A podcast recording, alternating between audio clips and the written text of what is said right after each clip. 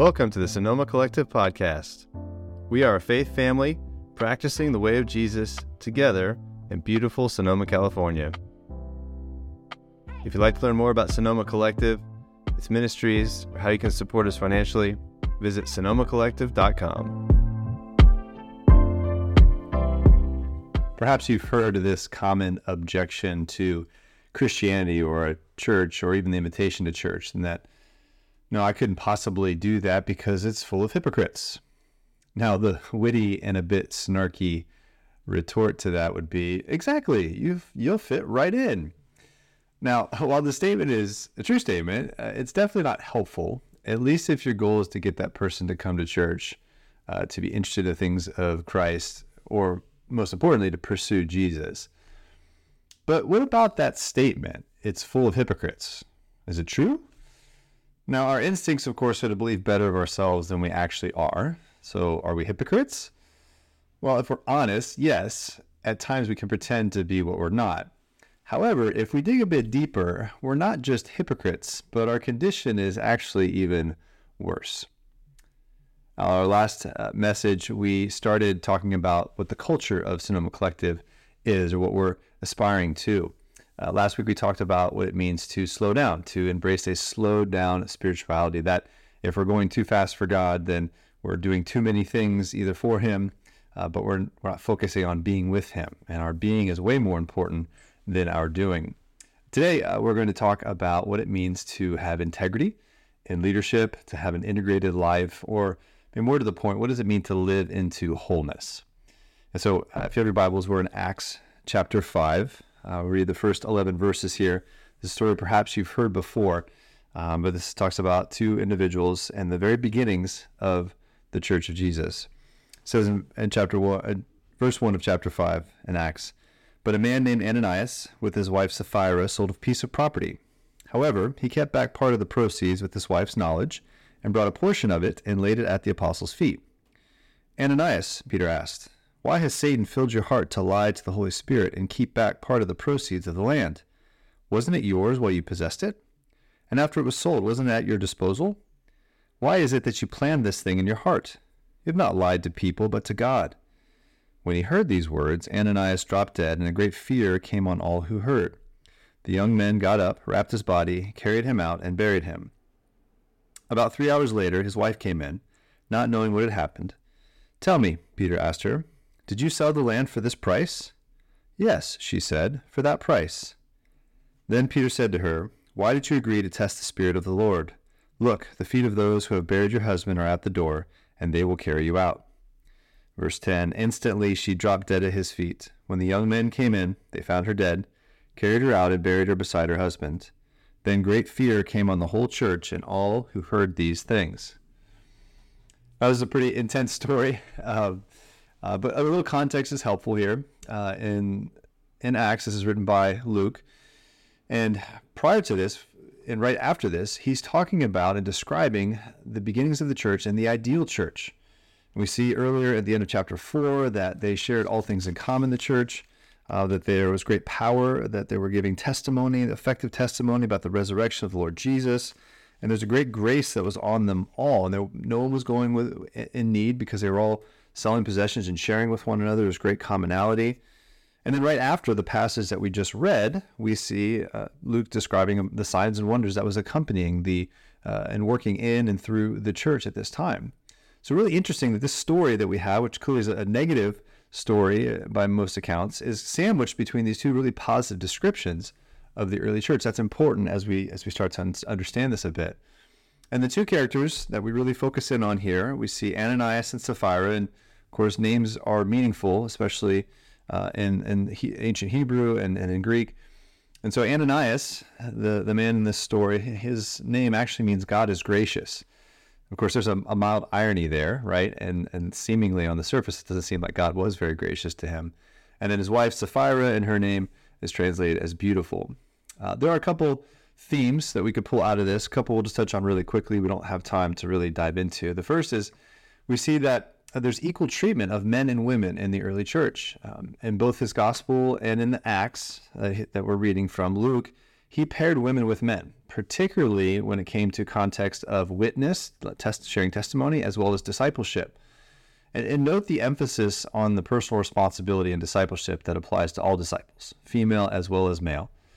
This would have been particularly noteworthy. We lose some of this in our modern context, but in the Jewish culture of the day, the early Jerusalem church, this would have been really particularly noteworthy because a woman's religious status was largely tied up with her father or husband and depended on his faithful execution of the religious responsibility. But here we see Luke is reminding us once again that Jesus empowers women in ministry, he's not repressing them. The second thing we see here clearly is that our relationship with material things marks us. Now, if this incident, the story makes you uncomfortable, that's good. It should on, on many levels. Um, for one, it deals with, with money. Uh, Luke, who uh, as a profession was a physician, he probably had personal knowledge of the pitfalls of wealth. Um, of all the gospel writers, he gives actually the strongest treatment of the dangers of money and our relationship to it. Of course, ultimately, we see the temptations of money. They ensnared Judas, one of the 12 uh, disciples of Jesus, um, the rich young man out of Luke 18, and the rich fool from Luke 12. And so the same quest for material security, it trapped Ananias and Sapphira. And not only was it their undoing, but it also threatened the church. And so then, just like it is now, the mark of any Christian fellowship, any community of followers of Jesus, any church that says they follow Jesus, uh, is marked by their relationship, uh, the individual members, to money as well as to material goods. And so ultimately, we see that this is where real heart and mind are revealed as we start to get into issues of money. The third thing we're going to really dive into and unpack in this message is this idea of hypocrisy or what I would call uh, duplicity. Now, remember, right from the beginning, one of the key moments in this story, verse 2, it says, uh, However, he, meaning Ananias, kept back part of the proceeds. The word here, the verb used is nosphizomai. Now, this Greek word it is translated best as meaning to pilfer, to purloin, or to embezzle. Right now, of course, it's impossible to embezzle one's own funds. Like you can't embezzle yourself, right? Um, but you can only embezzle something that belongs to someone else, another person. And so, in this case, the uh, goods here, the money, the proceeds from the sale of the property, rightfully belong to the common Christian fund, or more to the point, to God. And it's interesting, this same word is only used one other time um, we see it in Scripture, and it comes to us from the Septuagint. This is the Greek translation of the Old Testament. And It is from a story uh, out of the book of Joshua where they had just uh, conquered Jericho, the first fortified city when, when Israel was going into the promised land after being in the desert, the wilderness for 40 years. And uh, God was very clear don't take any of the goods from this conquest. There'll be plenty for you to come. But there's a man named Achan and he actually it says he um, took some of the, the the booty, if you will. He took some of the the prize from the the nation or the city they just took over. And this was supposed to be devoted or set aside for God for sacred use. And yet Achan took it for himself. And it was a tragic consequence ultimately for him and his family and those close to him. Uh, similarly, uh, we have Ananias and Sapphira. They pledged hourly that all the proceeds were being given to the church, and yet they kept some secretly or inwardly for themselves. You see, their hearts were divided, right? They, they had one foot in the community, and the other was still groping for a toehold on the worldly security of earthly possessions. So the question we go back to that we started with, which was, were they hypocrites? Right, like many claim to that all Christians are today. Are they, are they hypocrites? Well, the language matters here, so we important we understand what we mean when we say these words. So, hypocrisy uh, usually involves a contradiction between a person's supposed principles, beliefs, or character and who they really are, how they behave. Another definition says hypocrisy is a feigning or pretending to be what one is not, or to believe what one does not, behavior that contradicts what one claims to believe or feel. So, by those definitions, on one level, yes, they were pretending Ananias and Sapphira to be people who gave everything when they had actually held some back. Does that mean, however, that they didn't believe in being generous and sharing their possessions with their faith community? Well, I don't think so. I mean, they likely wouldn't have sold their property in the first place or given anything if they didn't believe in being generous and supporting their faith community. And so, hypocrisy as it stands is really too simplistic of a diagnosis. And this leads us to the word mentioned earlier, this idea of duplicity or being duplicitous. And so, as the as the wording implies, this idea of doubleness is at the core when it comes to the definition. This word duplicity it comes from the Latin word meaning double or twofold, and its original meaning in English has to do with a kind of deception in which you intentionally hide your true feelings or intentions behind false words or actions. So, if you're being duplicitous, there are two yous: the one you're showing and the one you're hiding. And, and this is key to the idea of duplicity, you're hiding that you in order to make people believe something that's not true. Uh, reminds me of a story. Uh, when I was um, back in San Diego and, and leading a, a, community, a small group, uh, there was one of the guys in our group. His name is Alex, and uh, he would talk week after week about how he was a, an angry driver, but a proud angry driver. Like he, he didn't seem uh, remorseful or any way regretful of the fact that he was angry. He would often complain about um, people's driving, and um, he would describe how would you know he'd be angry all day, and even even to the point where he'd come home at the end of the day and to his wife and and share some of his his frustration and anger. And so for you know a few weeks, listen to this and you know I realized that wow, this maybe I can help Alex because I actually was someone who had, at least I believed, been a recovered uh, former angry driver. And, um, you know, I remember talking to Alex. I said to him at one point, you know, Alex, the, and I'd said lots of things that didn't seem to really impact him over the weeks of the conversation. But I said something to him I think finally got through to him. I said, you know, Alex, the, the saddest part about when you get so angry and yell at um, those drivers is that one, they have no idea who you are or that you are angry with them. Um, the, the worst part is that as you continue to be angry the rest of the day, uh, that person that you're angry with, they actually have control over you and they don't even know it. They're controlling your emotions and your mental state and even the, the coworkers that you work with, and yet they don't even know you exist. And it looked like a, a light bulb finally kind of went off for him, just the clarity in his eyes. He says, wow, I never really thought of it like that. Well, fast forward, uh, it was like a week or so later, and um, Chris and I were driving somewhere, and it was one of those situations where like three lanes was was coming into two, would come into one, and we were driving, and I saw this guy coming out of the my on the right hand side, the lane that was going to be ending, and he was coming really fast. I thought, oh gosh, he's, hopefully he's going to slow down. But I, I assumed based on speed and the way the traffic was going to go, he's just going to like slide in behind me. Well, he, he thought he would get one more car kind of behind him, and so he tried to go in front of me, uh, and, he, and he made it, but he came over so fast, it literally had to slam on the brakes um, and almost swerve into the oncoming traffic. And and I just, in that instant, just blurted out, You idiot.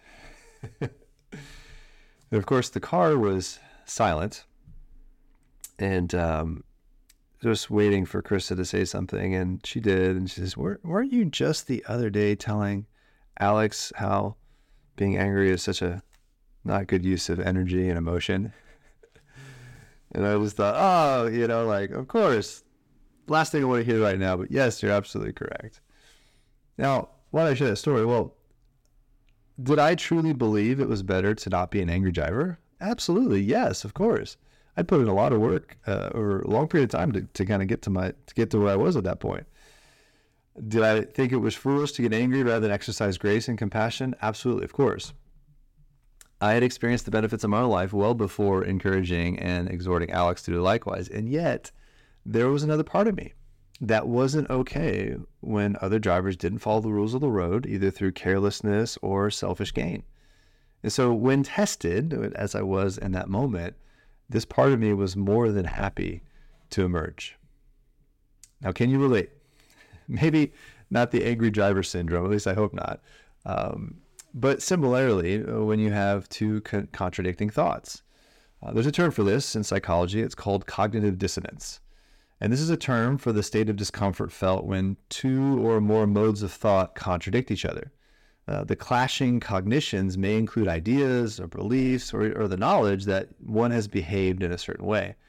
Now, it sounds a bit like hypocrisy, but there is a nuanced difference. Hypocrisy is pretending to be what one is not or to believe what one does not. Uh, let's say you've been um, exercising like uh, like a professional athlete, at least your version, right? You're paying for virtual training sessions, you're jogging through your neighborhood, you're conquering any hiking trail within a five mile radius, you're eating healthy, all in the in the quest to to drop, you know, 10, 15 pounds maybe that you're still kind of carrying from from pandemic season.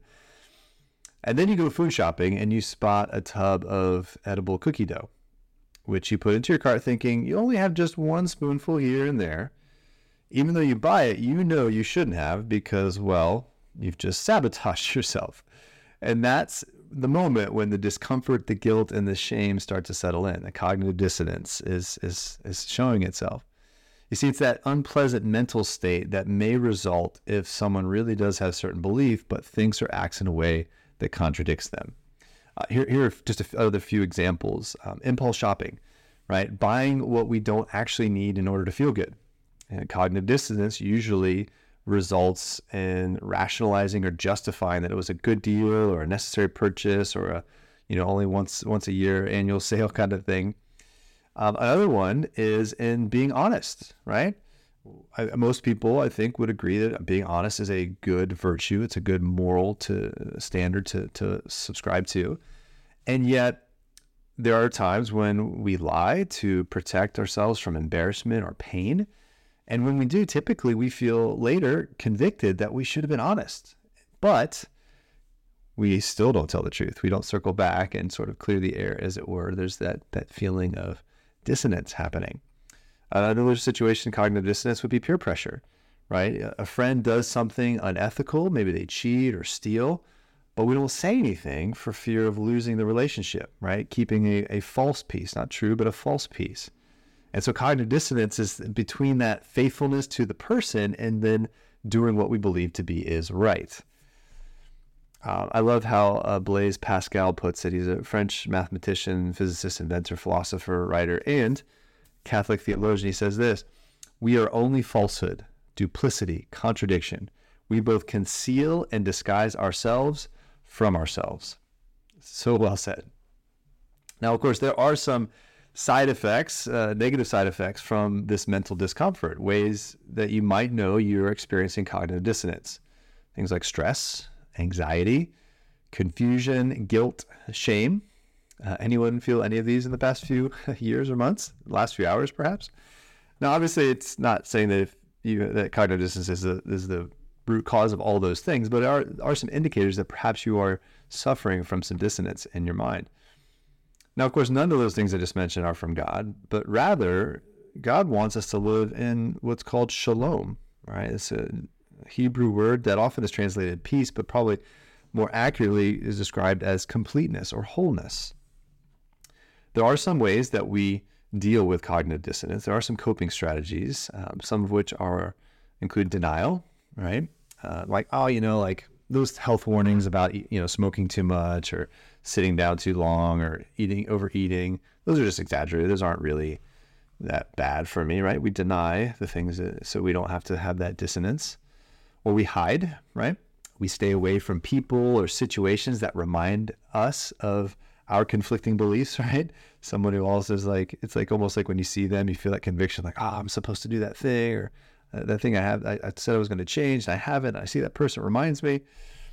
Another way we deal with uh, cognitive dissonance is we rationalize, right? Uh, we might be streaming shows while working, and we, we we justify that by saying that we're getting more work done than other people in our office, or you read an article that says productivity is increased with frequent breaks, so you maybe now are actually more productive by watching Netflix in between your work sessions. Another way we uh, get around this or cope with this is we avoid uh, things. Avoidance is a common way to deal with cognitive dissonance. And so, what often happens is we limit ourselves, our exposure to new information that doesn't align with our existing beliefs. And this, of course, leads to a phenomenon called confirmation bias. And this is what social media algorithms are designed to do. It's the very thing that they are designed to do. It's one of the many reasons why social media can be so damaging, so polarizing, is because it just continues to feed us things that we seem to like. And so we just keep getting reaffirmed the, the beliefs that we have versus ever being exposed to any conflicting ideas or beliefs. We also can compartmentalize. And so we create these segregations, these walls within our minds to separate the conflicting thoughts or beliefs. Uh, often, childhood abuse or trauma victims do this as a coping strategy uh, uh, because they're, again, mentally haven't fully developed or know how to deal with these things, don't have the kind of coping strategies perhaps as mature adults. And so, as a survival tactic, they'll do this. And of course, this can lead to uh, even further dissonance or even multiple or split personalities. And, and of course, this compartmentalization is often present when people are having affairs, where they can completely separate almost two lives and what they believe to be faithfulness is a good virtue, but then personal fulfillment, satisfaction on the other hand. What's interesting about cognitive dissonance is that the mental discomfort is only experienced when we're aware that there's an inconsistency. Think about that. So, unless we're aware of it, we don't actually feel the discomfort. So, if we go back to the strategies of denial and hiding, rationalizing, avoiding, and compartmentalizing, you can see the danger with these, right? Because in the end, all of these tactics just help us to repeat the behaviors, which we don't really agree with at our core anyway.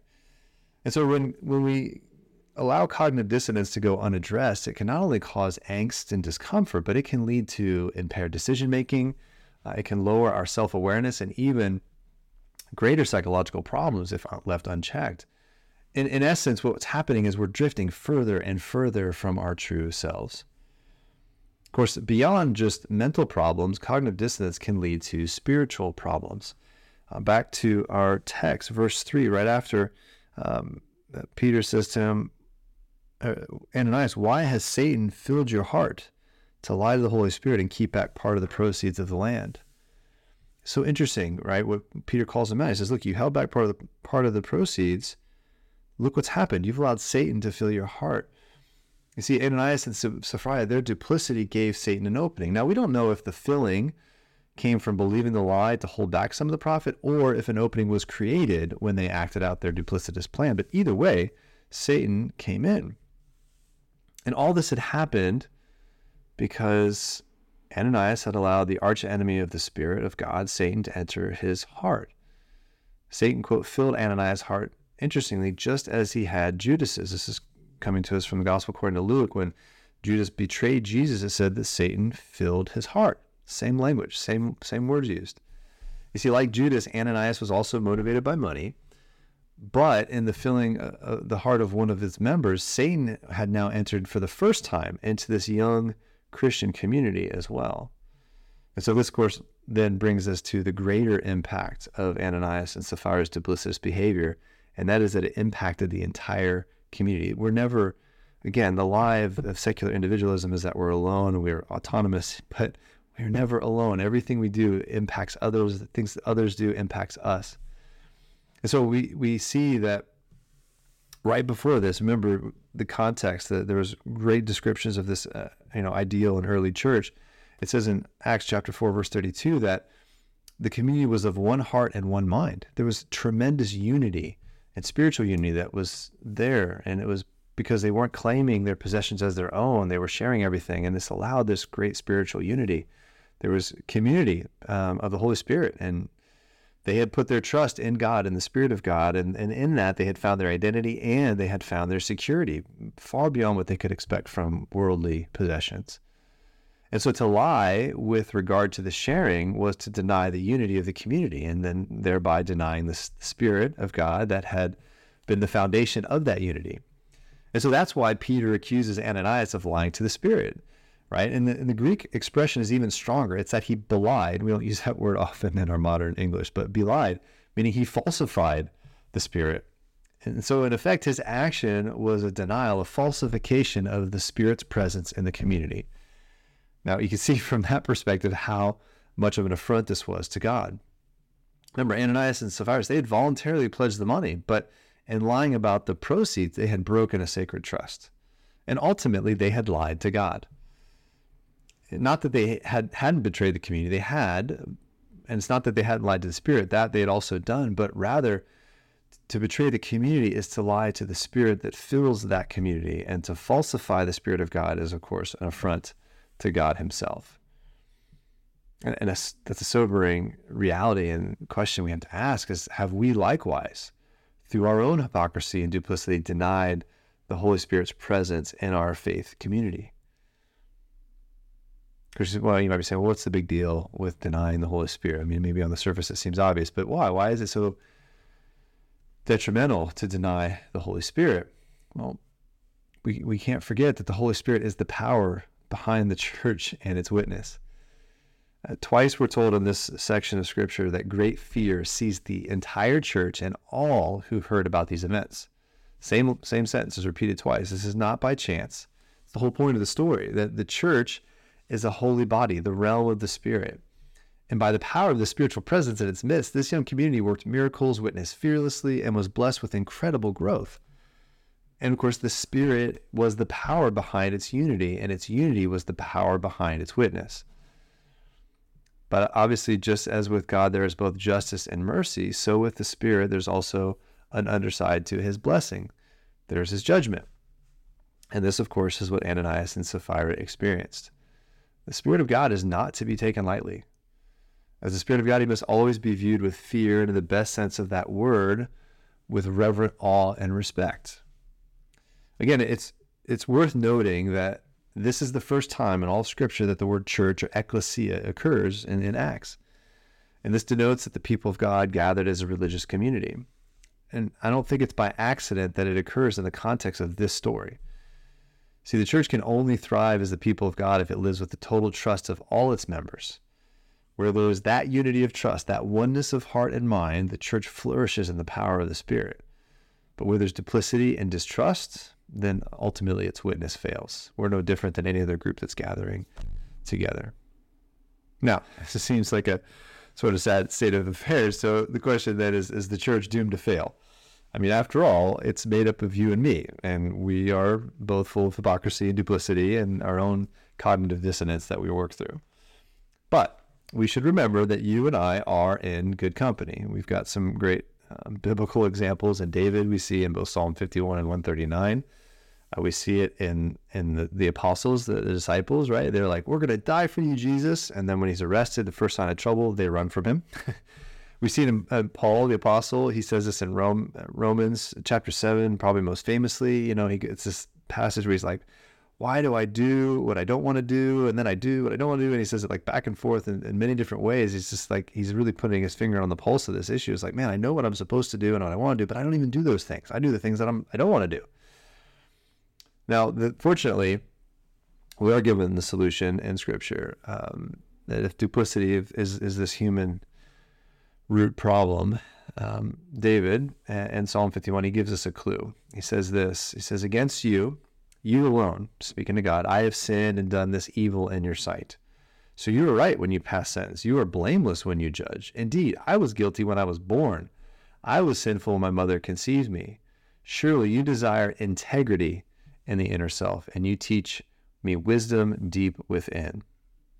So, if dissonance is the illness, then integration or integrity is the cure.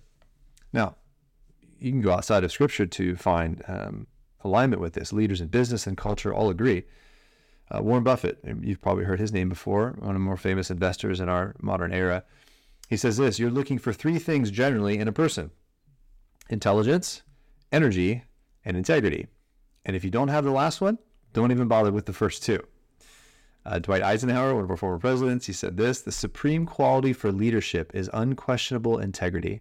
Without it, no real success is possible, no matter whether it is on a section gang, a football field, in an army, or in an office. Uh, most popular definition of integrity, you probably heard this before, is doing the right thing even when no one is watching. It's been attributed to a lot of different people, but the origin ultimately is unknown. Uh, while seemingly true on the surface, it sounds right. Um, as we've now discovered, though, as we've looked a little bit deeper and what it means to be duplicitous and cognitive dissonance, the fact is someone is always watching. You're never alone. Now, you could say that someone is God. Yes, of course, God is always present. He's everywhere always. But the person that I'm actually referring to that's actually watching, that someone is us, ourselves. You see, we're not fooling anybody. We're not fooling God. We're certainly not fooling ourselves. Our minds are, are, have far greater capacity for that. Um, now, one way to understand integrity as defined is strength or wholeness. Consider, for example, um, the aerospace business. Integrity is a crucial component to the manufacture of aircraft, right? Weakness anywhere in a structure of an aircraft cannot be tolerated, right? There's no margin for error uh, the entire structure must be sound. There can be no weakness in the outer skin of the aircraft, no weakness in the bolts, the framework, or the engine. To accomplish its purpose, an aircraft requires complete integrity. And are we not like the aircraft? Can we really fulfill the job for which we were designed if we lack integrity in any part of our structure?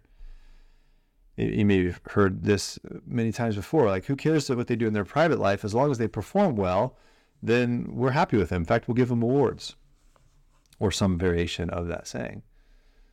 Basically, that represents this tendency to compartmentalize our life into boxes, like what you do at work, what you do in public, what you do at home with family, what you do alone, like separating all those things. Now, the urge is strong to keep them all separate and assume they have nothing to do with each other, but the way you and I were made is quite the opposite. We were made as integrated persons. When something happens in one part of our life, it affects the others. What you do in private will influence what you do at work. Character will always affect performance. You, you can't separate the two. God has not made you in sections, He made you whole. So when you try to compartmentalize yourself or let others do it to you, you are allowing yourself to become something less than God intended for you. We are to walk with Him in wholeness. And remember, at, at, the core of this understanding of what it means to sin or miss the mark, all sins are relational in nature. All sin impacts you, it impacts others, and certainly it impacts our relationship with God. And of course, this matters because we are called to be a holy or set apart community. The church, when it is the church, is a holy community. And not holy as imperfect, again, holy as in set apart. It's going to look different. It's going to be very counter cultural to the world around us. The temple of the Holy Spirit rests within us. So disunity, duplicity, and hypocrisy will always belie or falsify the Spirit and hinder his work. If the church is to have genuine spiritual power in our life and in our witness, it must be an environment for the Spirit of God and must be devoted to maintaining the sanctity and the purity of that space.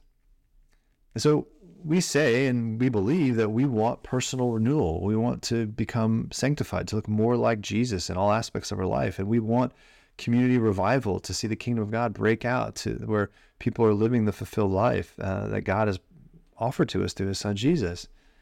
Of course, if that's the case, then integrity demands that we pursue holiness. We need to take our sin seriously and do our part so that God can do his part, what only he can do, which is to sanctify us, to actually transform us and then as we are being transformed, that through us, that others around us will be transformed as well. And so, like the early church, we need to be vigilant against anything external, internal that threatens the unity, the love, and the holiness of the church. It's just ultimately created by the Spirit. So if we allow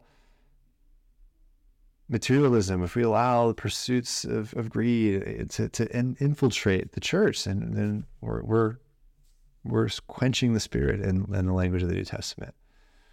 Of course, then the question we ask about this passage is, gosh, why was why wasn't God more graceful? And certainly, I don't think a, a short answer will, will, will satisfy. Um, and I think it's something you can grab a cup of coffee and, and sort of ponder and think through. But remember, Ananias and Sapphira, they lacked integrity, which ultimately would have shipwrecked the church. And this is the very beginning, the, the birthing of the church. And so it seems it seems appropriate that God took extreme measures to ensure that his bride would have integrity. Now, followers of Jesus, we must model integrity or wholeness. Discipleship, ultimately, as we define it and understand it, means to be with Jesus, to become like him, and to do what he did, or to more to the point, do what he would do if he were you or me. Because ultimately, he is the most whole or integrated person who ever lived. You see that unity, you don't see any dissonance within him. So then, how do we do this? How do we become people who live into wholeness? Uh, as we mentioned earlier, there's several coping strategies like denial and avoidance, compartmentalization, but there is one other response you can have to cognitive dissonance, and that is to actually change, to change behavior or to change thoughts or beliefs or even decisions. But then the million dollar question is how? How do we actually change? Now, most places you look in the world, they'll simply say to try harder, to look within for morality. In fact, even one article I, I, found said that yoga is is the answer, right? Or personal, even personal reflection. Lots of different ways that that they would subscribe to that. But yoga may have some medical or some physical benefits, and maybe some mental benefits. And you know, yoga pants may be comfortable, but they're not going to be our official uniform. You have to remember the words of the prophet Jeremiah. He said that the heart is deceitful above all, beyond cure. It's desperately wicked, and As mentioned earlier, Romans 7, the Apostle Paul makes a pretty strong case against trying harder. But thankfully, in the following chapter, Romans 8, Paul explains that Jesus does give us a better way, a true way that we can actually change. And so this is Romans 8. I'm going to read the message, uh, the translation here. This is a paraphrase translation. It says in Romans 8 1, with the arrival of Jesus, the Messiah, the fa- that fateful dilemma is resolved. Those who enter into Christ being here for us no longer have to live under a continuous low lying black cloud. A new power is in operation. The spirit of life in Christ, like a strong wind, has magnificently cleared the air, freeing you from a fated lifetime of brutal tyranny at the hands of sin and death. God went for the jugular when he sent his own son. He didn't deal with the problem as something remote and unimportant. In his son, Jesus, he personally took on the human condition, entered the disordered mess of struggling humanity in order to set it right once and for all. The law code, weakened as it was always by fractured human nature, could never have done that.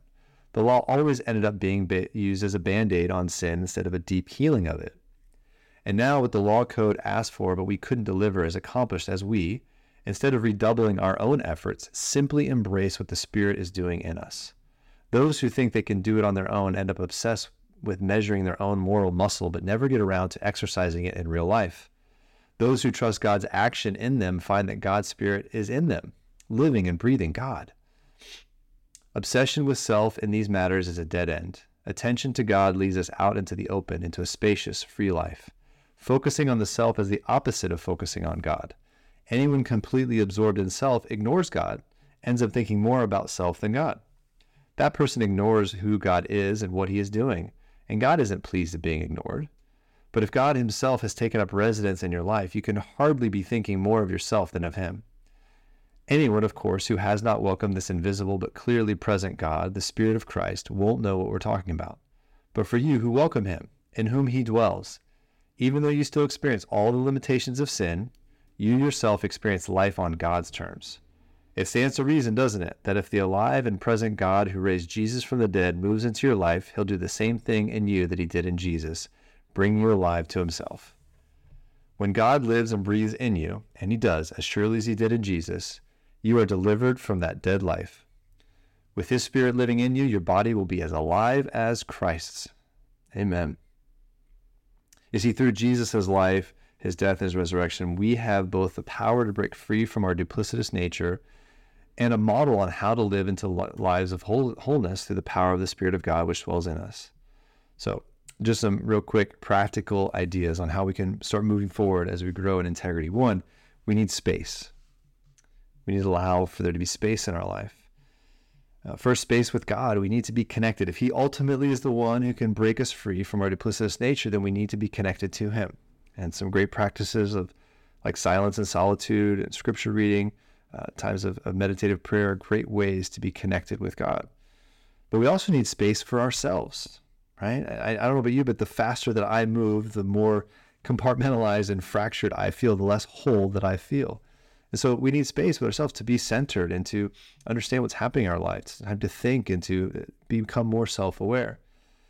The second uh, thing we can work on is uh, embrace is suffering. If we want to grow, growing requires change, and change often is painful. Discipleship is hard work. It's not that we have to do more and, and just try harder, but there's going to be things God's going to invite us into and ask us to give up or to do that will be difficult and painful. That may put us in a position where we will suffer for ourselves for the sake of others. And the third thing uh, to grow in integrity is we should look for safe people, or another way of saying community, right? We need people in our lives who love me enough to tell me the truth and to hold me accountable. And you need the same thing. And I look, and we don't need people in our lives with agenda. I'm not looking to surround myself with people who are trying to fix or save me, but people who are rather interested in, in truly loving me.